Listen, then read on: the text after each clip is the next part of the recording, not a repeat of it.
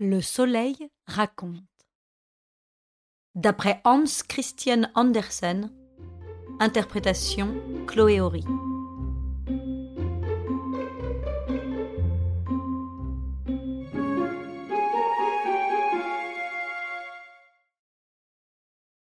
Maintenant, c'est moi qui raconte, dit le vent. Oh non, si vous permettez, protesta la pluie. C'est mon tour à présent. Cela fait des heures que vous êtes posté au coin de la rue en train de souffler de votre mieux. Quelle ingratitude. soupira le vent. En votre honneur, je retourne les parapluies. J'en casse même plusieurs, et vous me brusquez ainsi. C'est moi qui raconte, dit le rayon de soleil. Il s'exprima si fougueusement et en même temps avec tant de noblesse que le vent se coucha et cessa de mugir et de grogner. La pluie le secoua en rouspétant. Est-ce que nous devons nous laisser faire? Oh, mais il nous suit Il nous suit tout le temps Nous n'allons tout de même pas l'écouter Cela n'en vaut pas la peine Mais le rayon de soleil raconta. Un cygne volait au-dessus de la mer immense, et chacune de ses plumes brillait comme de l'or.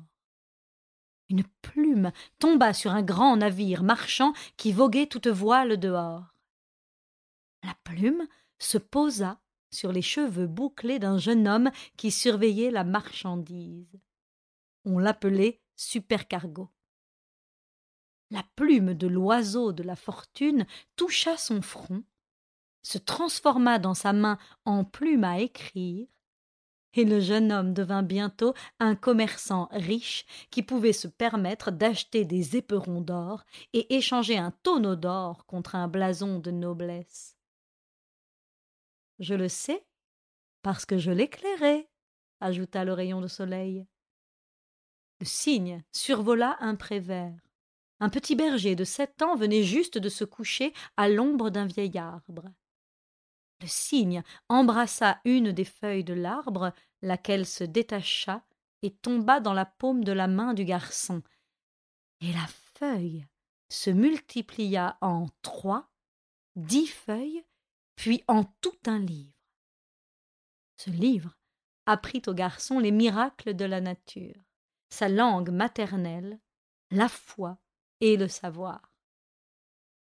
Le soir, il reposait sa tête sur lui pour ne pas oublier ce qu'il y avait lu, et le livre l'amena jusqu'au banc de l'école et à la table du grand savoir.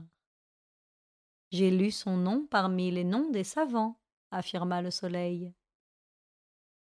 Le cygne descendit dans la forêt calme et se reposa sur les lacs sombres et silencieux. Parmi les nénuphars et les pommiers sauvages qui les bordent, là où nichent les coucous et les pigeons sauvages une pauvre femme ramassait des ramilles dans la forêt. Et comme elle les ramenait à la maison sur son dos, en tenant son petit enfant dans ses bras, elle aperçut un signe d'or, le signe de la fortune, s'élever des roseaux près de la rive. Mais qu'est-ce qui brillait là? Un œuf d'or. La femme le pressa contre sa poitrine et l'œuf resta chaud. Il y avait sans doute de la vie à l'intérieur. Oui, on sentait des coups légers. La femme les perçut, mais pensa qu'il s'agissait des battements de son propre cœur. À la maison, dans sa misérable et unique pièce, elle posa l'œuf sur la table. Tic tac, entendit-on à l'intérieur. Lorsque l'œuf se fendilla, la tête d'un petit cygne, comme emplumé d'or pur, en sortit.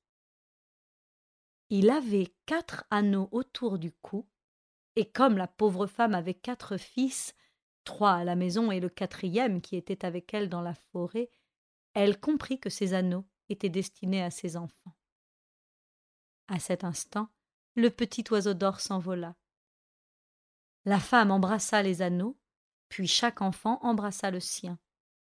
Elle appliqua chaque anneau contre son cœur et le leur mit au doigt un des garçons prit une motte de terre dans sa main et la fit tourner entre ses doigts jusqu'à ce qu'il en sortît la statue de Jason portant la toison d'or. Le deuxième garçon courut sur le pré où s'épanouissaient des fleurs de toutes les couleurs. Il en cueillit une pleine poignée et les pressa très fort. Puis il trempa son anneau dans le jus.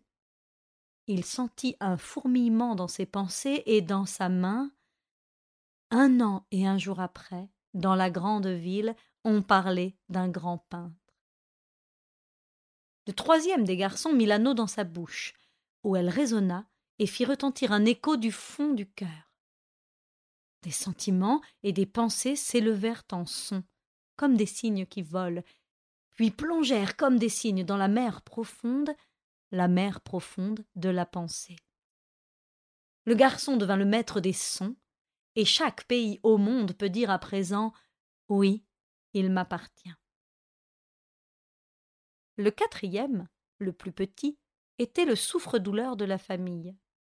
Les gens se moquaient de lui, et disaient qu'il avait la pépie et qu'à la maison on devrait lui donner du beurre et du poivre comme aux poulets malades. Il y avait tant de poison dans leurs paroles. Mais moi, je lui ai donné un baiser, qui valait dix baisers humains. Le garçon devint un poète. La vie lui donna des coups et des baisers, mais il avait l'anneau du bonheur du signe de la fortune. Ses pensées s'élevaient librement comme des papillons dorés, symbole de l'immortalité. Quel, quel long récit bougonna le vent. Et si ennuyeux ajouta la pluie. Soufflez sur moi pour que je m'en remette. Et le vent souffla, et le rayon de soleil raconta. Le signe de la fortune vola au-dessus d'un golfe profond où des pêcheurs avaient tendu leurs filets. Le plus pauvre d'entre eux songeait à se marier, et aussi se maria-t-il bientôt. Le cygne lui apporta un morceau d'ambre. L'ambre a une force attractive, et il attira dans sa maison la force du cœur humain. Tous dans la maison vécurent heureux, dans de modestes conditions leur vie fut éclairée par le soleil. Cela suffit maintenant, dit le vent. Le soleil raconte depuis bien longtemps, je me suis ennuyé. Et nous, qui avons écouté le récit du rayon de soleil, que dirons-nous? Bah, Nous dirons le rayon de soleil a fini de raconter.